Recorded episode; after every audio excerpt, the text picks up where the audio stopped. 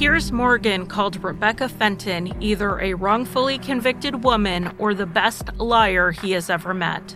This case flew under the radar for years until it was featured on the show Killer Women, and it has divided audiences ever since. I'm Charlie, and welcome to Crime Lines.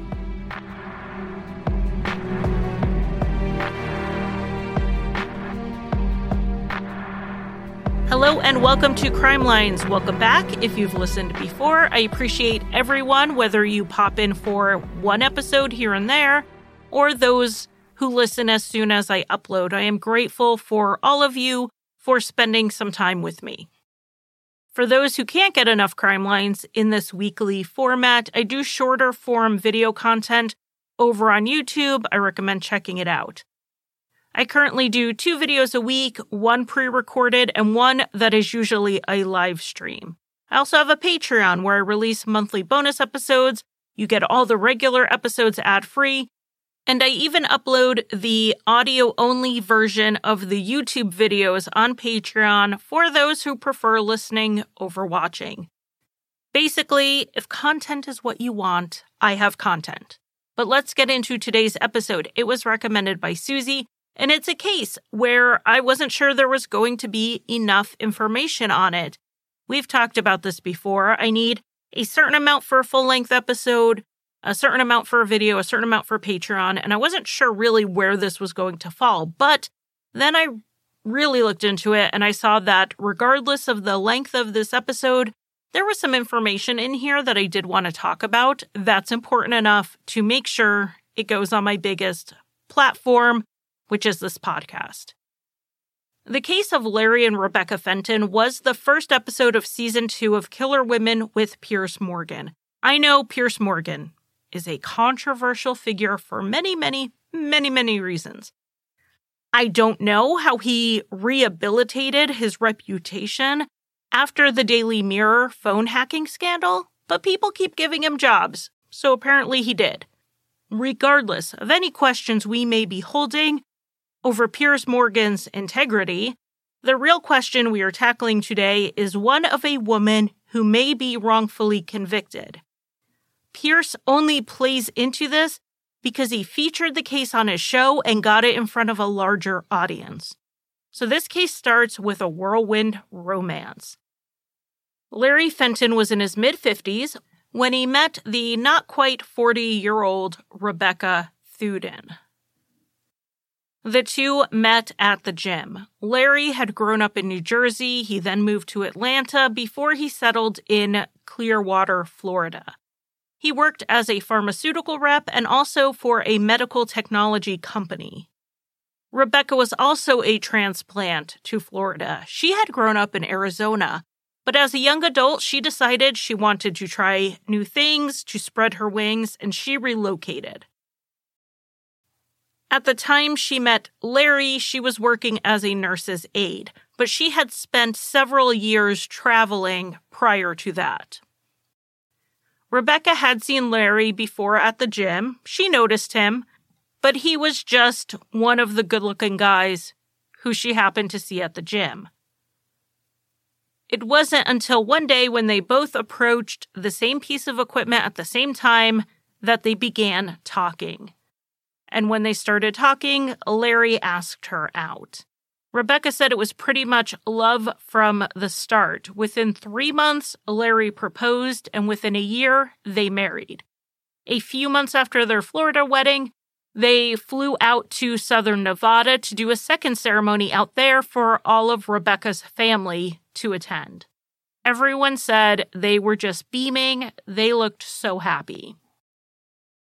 Because of Larry's income, his salary at work, they were able to buy a large house in a very nice neighborhood, and Rebecca didn't have to work anymore. Larry enjoyed spoiling Rebecca with nice things, and she rarely had to ask for anything because he would just give it to her. He bought her things she would never have even thought to ask for. Rebecca mostly just focused on fitness and being a housewife. After a little while, Larry suggested that they move Rebecca's birth mother into the home, something Rebecca was excited about. They had only reconnected for probably seven or eight years at this point. So let me give you a little background on Rebecca to explain this. When she was born in 1967, her mother Karen was pretty young and already an alcoholic. According to Rebecca, Karen was also using heroin during the pregnancy, but Karen said that the drugs came after.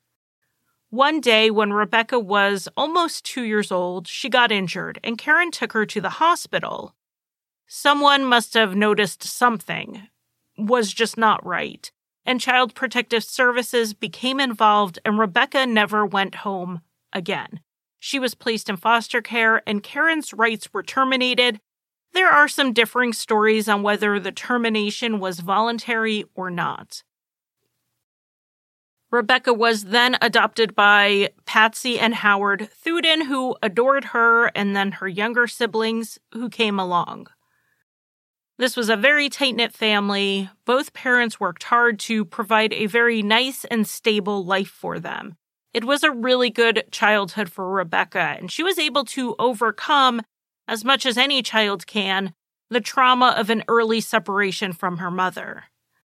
As Rebecca grew up, thoughts of her birth parents came and went, but she was busy and fulfilled and it was really not something she seriously considered looking into. She didn't really think about finding them. Then, when she was 30, Karen found her and called her up. For Rebecca, it was out of the blue, but Karen thought Rebecca might need to know some family history, particularly medical history, that had come up in the years since her adoption. For instance, her birth father was later diagnosed with bipolar disorder, and Karen had learned there can be a genetic component to it, so she thought Rebecca needed to know. And I'm sure there was part of her who just wanted to reconnect with the little girl she had lost custody of. Rebecca decided to go ahead and meet Karen, and they actually hit it off. I know that experiences can vary greatly, but in this case, they really got along well and built a relationship. And Rebecca even got to know her younger sister. And Rebecca's birth family were just as impressed with the life she led as her adoptive family was. She seemed glamorous and well to do. She told everyone she was an interior designer with high profile clients. That was the career that allowed her to travel so much, which was really one of her passions. Neither family would learn the truth until much later, but this job description was a cover. Rebecca was actually an escort. That's why she had so much money. That's why she traveled so much and seemed to have a glamorous life. She didn't want her family to know. And by the time she met Larry, she was already out of that life and she was working in a different field. Rebecca said that Larry knew from the beginning she wanted to be upfront with him that she had a past in sex work, and it just didn't really bother him. When Karen moved in with Rebecca, it was a big change for both of them. Karen had never lived in a situation where money just wasn't a concern. She didn't have to worry about making ends meet. And now Rebecca had someone to help her fill up her time.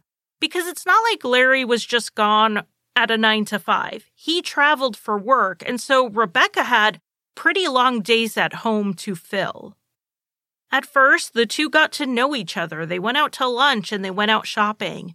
But there's only so much time that can fill.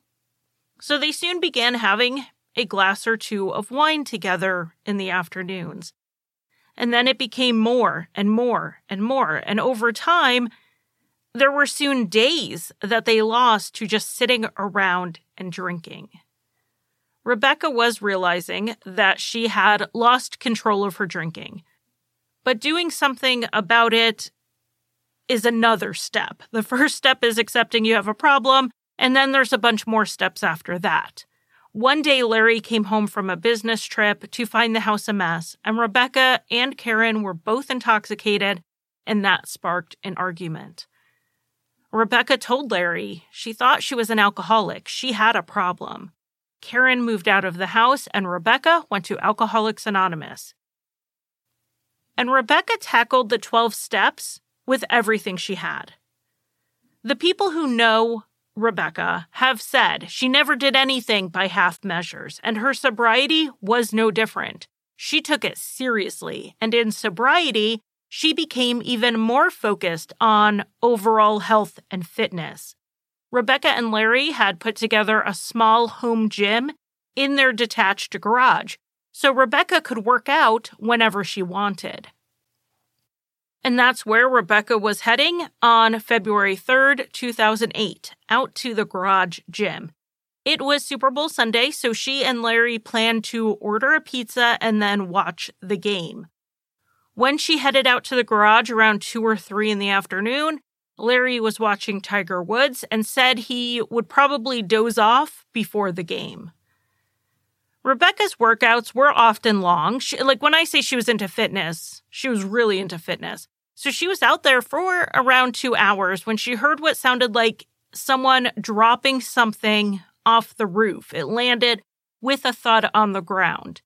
She did have her workout music on pretty loud, so she wasn't entirely sure what she heard.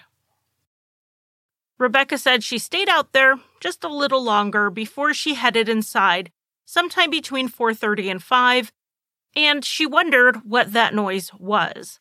When she walked inside the house, Rebecca said she found Larry on the floor in a pool of blood. He was near the bottom of the stairs by the front door. Rebecca said she wasn't sure what she was seeing in that moment. She knew Larry was hurt, obviously, since there was blood everywhere, but she first thought maybe he had fallen down the stairs. She tried to take his pulse, but she couldn't find it. However, Larry's eyes were open, so she thought that he might still be alive, and she told him to hold on. Rebecca noticed that the living room was a mess, and so she ran upstairs, she said, to see what was going on. Upstairs, she found the place ransacked. Rebecca ran back downstairs. She tried to take Larry's pulse again but couldn't find it. So then she ran outside while calling 911. The call was logged around 4:55 p.m. On the phone with the dispatcher, Rebecca said she tried but couldn't find Larry's pulse. She told the dispatcher that she wasn't sure if he was stabbed, if he was shot, what happened.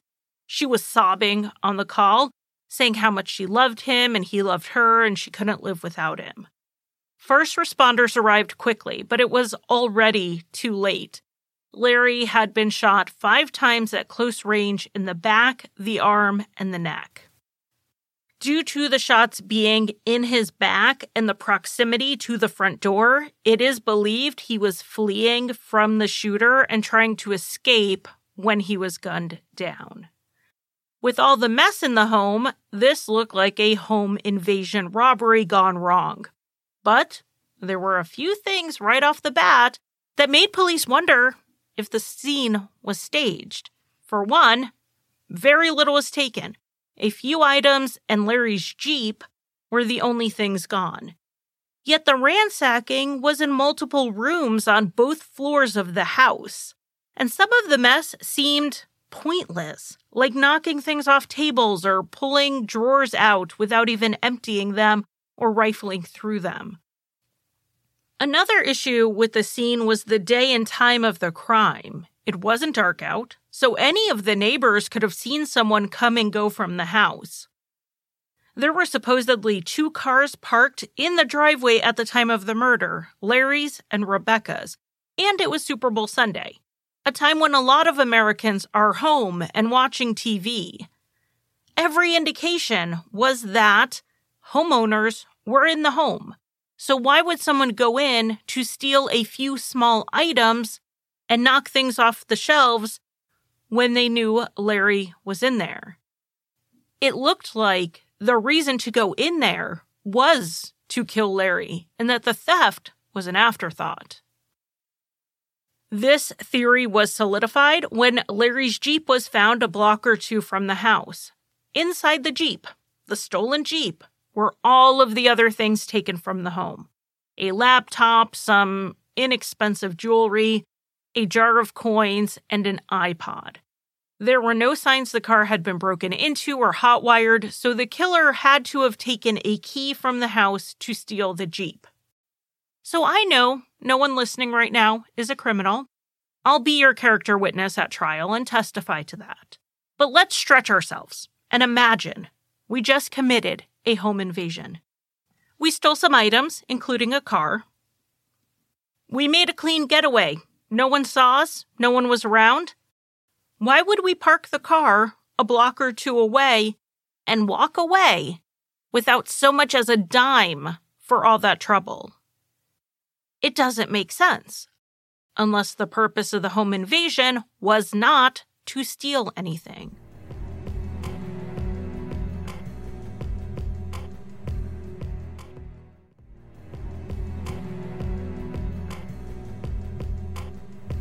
The only witnesses to any of this were two neighbors across the street who heard what they thought was gunfire coming from Larry and Rebecca's house.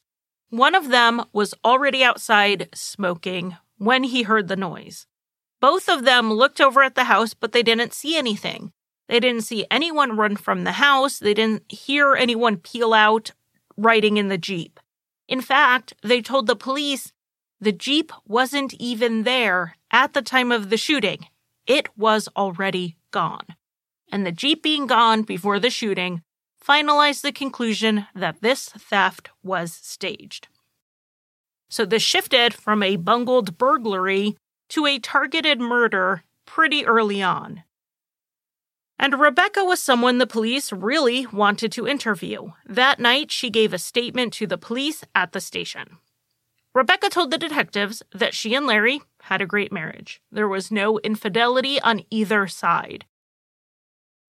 She also went over the story we already covered about how she found Larry. They asked her if she had found a pulse when she checked, and she said she didn't, but she wasn't sure she did it right. Rebecca said she didn't check him for specific injuries, but she did touch his hand to comfort him. So Rebecca is telling them that she touched Larry three times once for comfort, twice to check his pulse. Except she had no blood on her. There was blood everywhere else. She managed to get close enough to him to touch him without getting any blood on her shoes, and then she touched his bloody body, avoiding any area that had blood on it. Rebecca said, yes, that's exactly what happened on purpose. When she saw the place ransacked, she realized it was a crime, not an accident, and she knew not to disturb anything. So she was careful when she touched Larry to leave everything exactly as it was. While it was possible for this to have happened, for her to have touched Larry without getting blood on her, it still seemed unlikely to the investigators that she didn't even get a little bit on the tip of her shoe. Absolutely no blood on her. So they go ahead and they tested her for gunshot residue, and that test, negative. You can wash GSR off your hands, and Rebecca was wearing just a sports bra that she was exercising in, so it's not like there was a cuff of a sleeve they could test. But they did test her and her clothing and found absolutely no gunshot residue. It doesn't necessarily exonerate her, but it was enough for them to release her that night after the interview. But they still suspected Rebecca. Her story just didn't make sense to them. She saw Larry at the bottom of the stairs and the house ransacked. So, what did she do? She went upstairs. How did she know that there was no intruder up there? It would have made a lot more sense if she said she just ran out of the house to call 911. But the real clincher came the day after the murder when the police searched Rebecca's car. It was still parked at the house, which was where it was when the murder occurred.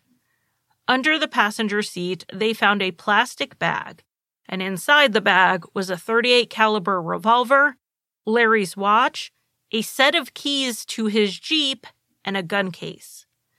The gun had five spent casings, the exact number of bullets fired at the crime scene. Ballistics would match the gun to the bullets that killed Larry. And this weapon actually belonged to Larry. He bought it just months before the shooting. According to Rebecca, they kept it in their bedroom. So now, to buy the intruder theory, you have to believe that the robber went into the house, made it up the stairs without disturbing Larry, He would have been pretty lucky that Larry just so happened to be napping on the couch, so that's pretty great timing. While upstairs, the intruder went through the drawers and found the gun. So then he takes the gun, he goes back downstairs with a few random items in his pocket and shot Larry. Then he went through the main floor and took off in the Jeep with the neighbors across the street who were actually looking at the house, seeing absolutely nothing. The killer drove off and abandoned the Jeep a block or two away. Then he double backed, went back to the house, opened Rebecca's car door, and stashed the bag with the gun and the Jeep keys under the passenger seat. And then he got away. If Rebecca was innocent, this was both a targeted murder and a very deliberate frame job implicating her in the crime. That seems pretty far fetched, but when Rebecca was confronted with the items in her car, she acted genuinely shocked they were there. She didn't show the slightest crack in her story. She didn't get combative or shifty. She came across as sincerely confused about how those things got into her car.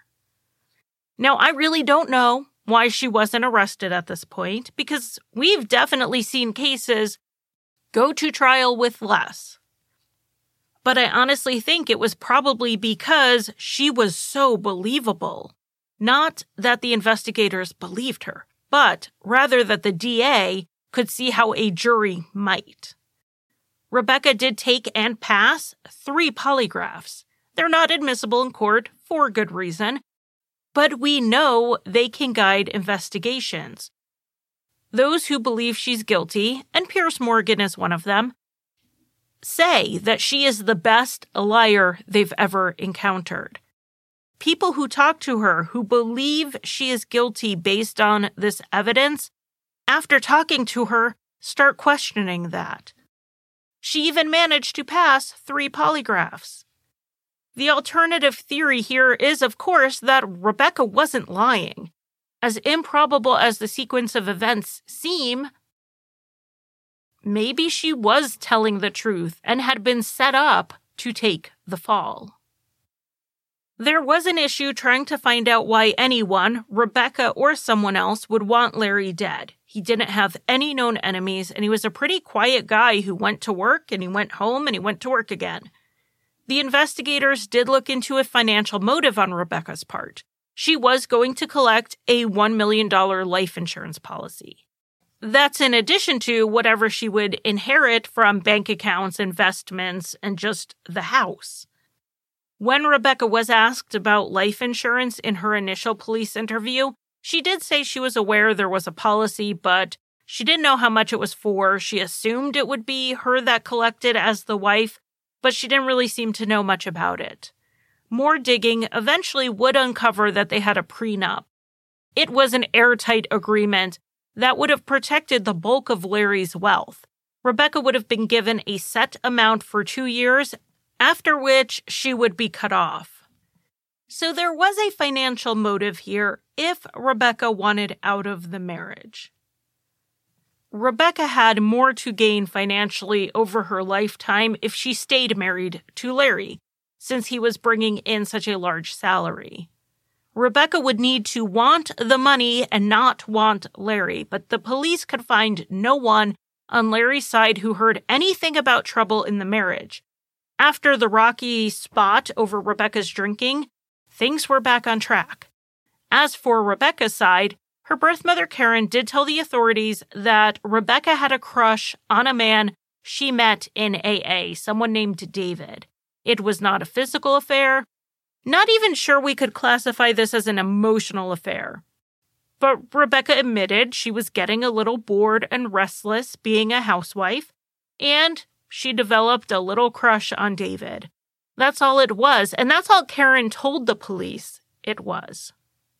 After Larry's death, Rebecca did call and text David a lot. A lot, a lot. Hundreds of times.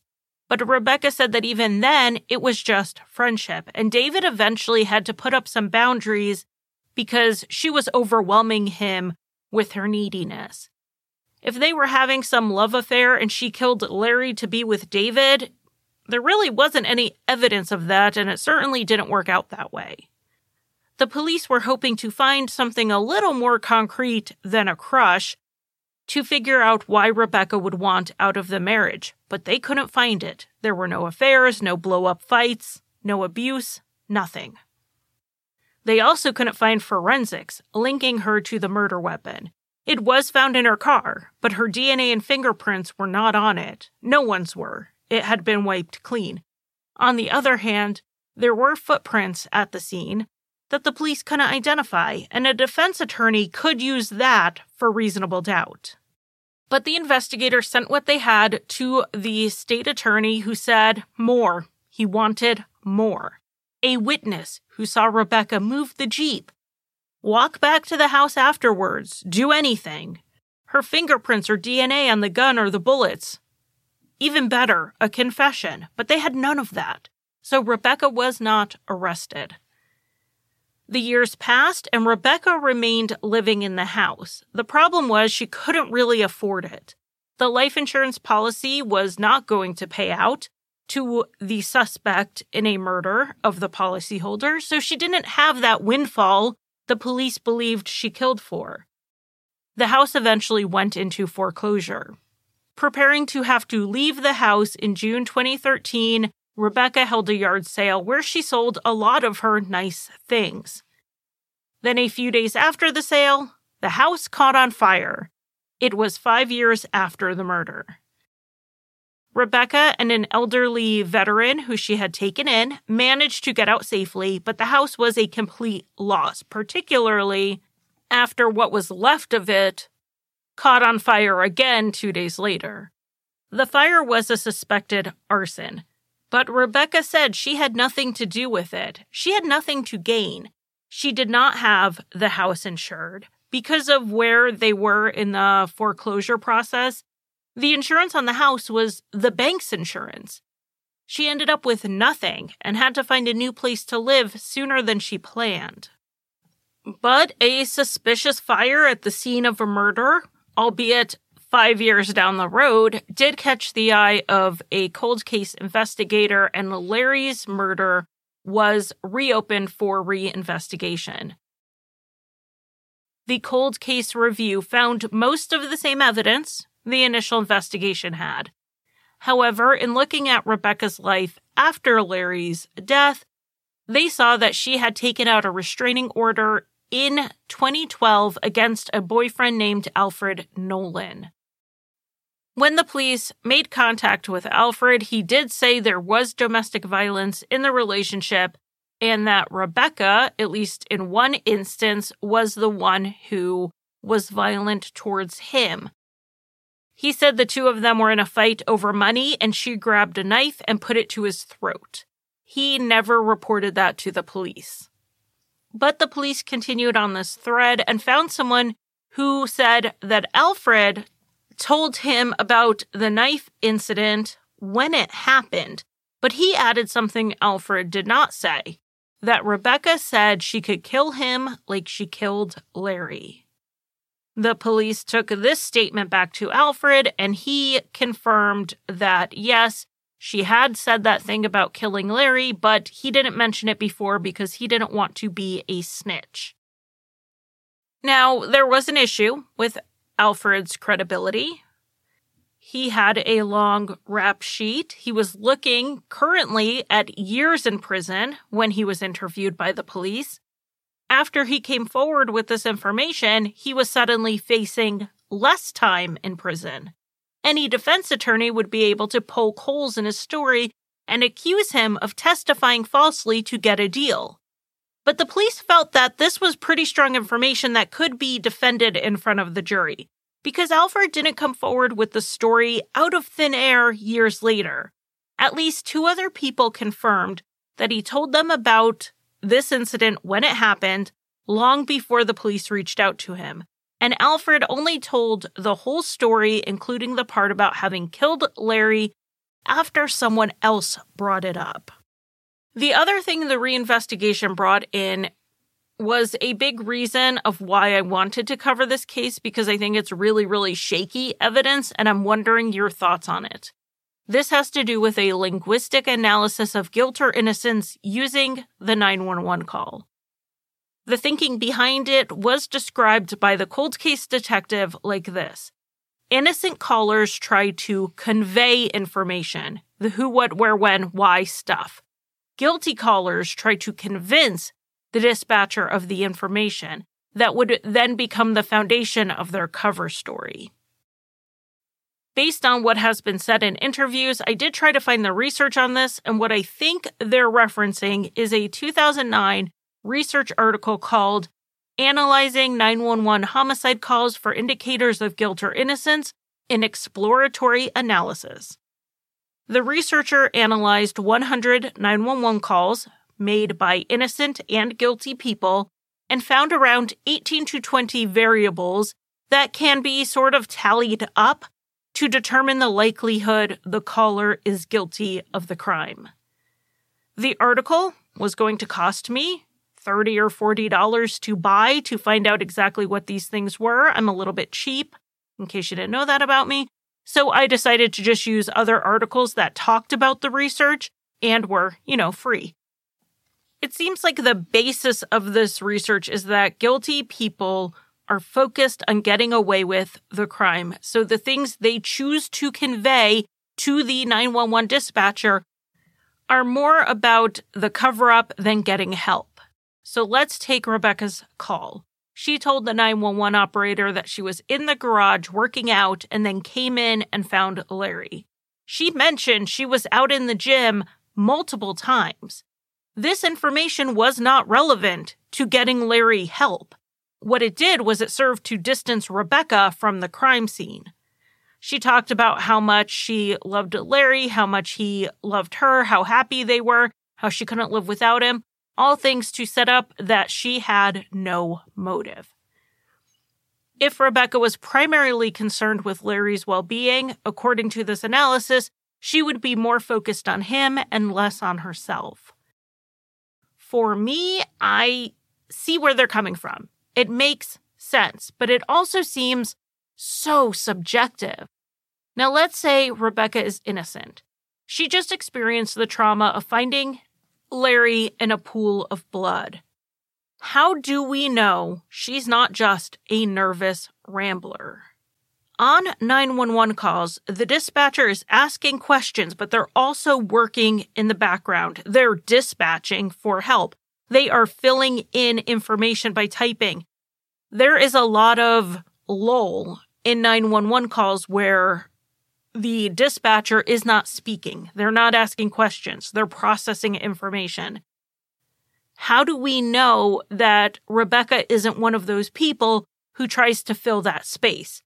We've all been at a party where we hate small talk and we're standing with someone else who hates small talk. And one of you, I'm not saying it was me, but it was probably me, starts filling the space with way more information than anyone asked for. Now take that and multiply it by the trauma and anxiety of this particular situation, and then judge someone's guilt by it. I'm not saying I think Rebecca is innocent or that she's guilty. I'm just saying I don't think this analysis really points as strongly in either direction as the police did and still do. But that's my opinion, and you can let me know what you think about linguistic analysis, whether on social media or email. I think it was Alfred's testimony, though, that really pushed the case forward and got Rebecca indicted for the murder of Larry Fenton in March 2014, six years after he was killed. At this point, Rebecca was 46 years old. The state's theory of how the crime went down was that Rebecca confronted Larry with the gun. He tried to get away through the front door, and she followed him and shot him. She then ransacked the house to stage a robbery. She then cleaned her hands to get the gunshot residue off and hid the gun and the Jeep keys in her car, assuming the police wouldn't search it, or at least not before she had a chance to dispose of the evidence. She then called 911. Based on the neighbor's statement about the Jeep being gone before the shooting, she likely dumped it a block away beforehand while Larry was napping on the couch. The motive presented to the jury was the money. Rebecca wanted out of the marriage, but wanted to keep the money. The state never found anyone in Larry's life to come testify about marital issues. The unhappy marriage narrative was built largely on speculation. They speculated that Rebecca's past sex work made the domestic life with Larry just too boring for her and she wanted to be free to pursue something more exciting, possibly with her friend David, who she had that crush on. Of the 39 witnesses the state called, Alfred Nolan was probably the star witness, and he testified about the knife incident. They also had Rebecca's birth mother testify about the crush Rebecca had on David, something she hadn't denied. The defense countered that Rebecca had more financial wealth with Larry alive than she ever had with his death. She wasn't cheating on him. There was no reason for her to believe that she was going to ride off in the sunset with David. And her life largely spiraled after Larry's death. She had unstable relationships and financial problems. This motive had not borne out in reality. The defense also pointed to the lack of evidence. There were no forensics linking Rebecca to the crime, no witnesses who saw her leave with the Jeep or come back home without it. No one saw her put those items into her car. The neighbors who looked over to the house when they heard the gunshots said they didn't see Rebecca come out of the house until she was hysterical and calling 911, just as there were no witnesses to an intruder, there were also no witnesses to Rebecca doing any of this.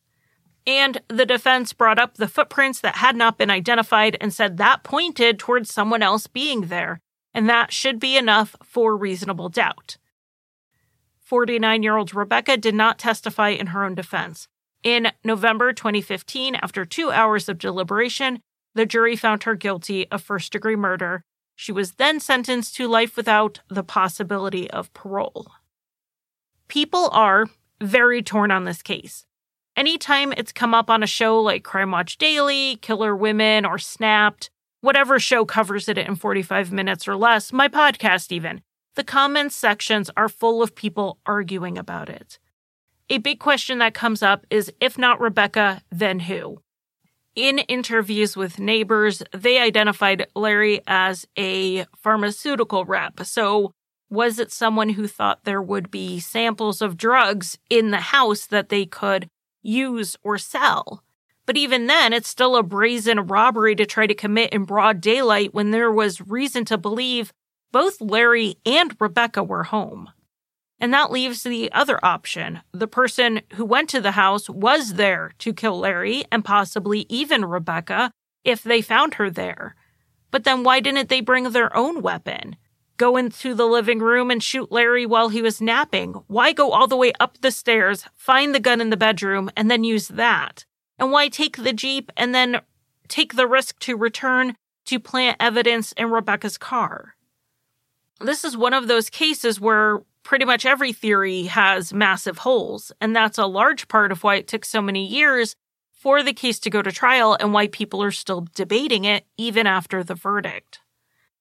With not much direct evidence against Rebecca, but a huge question mark as to how or why someone else would have done this, I think this is one of those cases that will continue to be debated over and over again. And in the meantime, Rebecca is spending the rest of her life at the Florida Women's Reception Center. So far, her appeals have been denied. Thank you for listening. You can find Crime Lines on Facebook, Twitter, Instagram, and TikTok. Crime Lines is also on YouTube, where I post two to three true crime videos a week, including an occasional after show where we go over any visuals from that week's podcast episode. Crime Lines is also on Patreon, where I offer early and ad-free episodes as well as bonus content. Visit patreon.com slash crimelines. And if you want to buy me a coffee, the official drink of Crime Lines, you can give a one-time donation at basementfortproductions.com slash support. And if you need a palate cleanser after listening to heavier true crime shows, check out Rusty Hinges, an occasionally funny history, mystery, and true crime podcast that I co created and write for.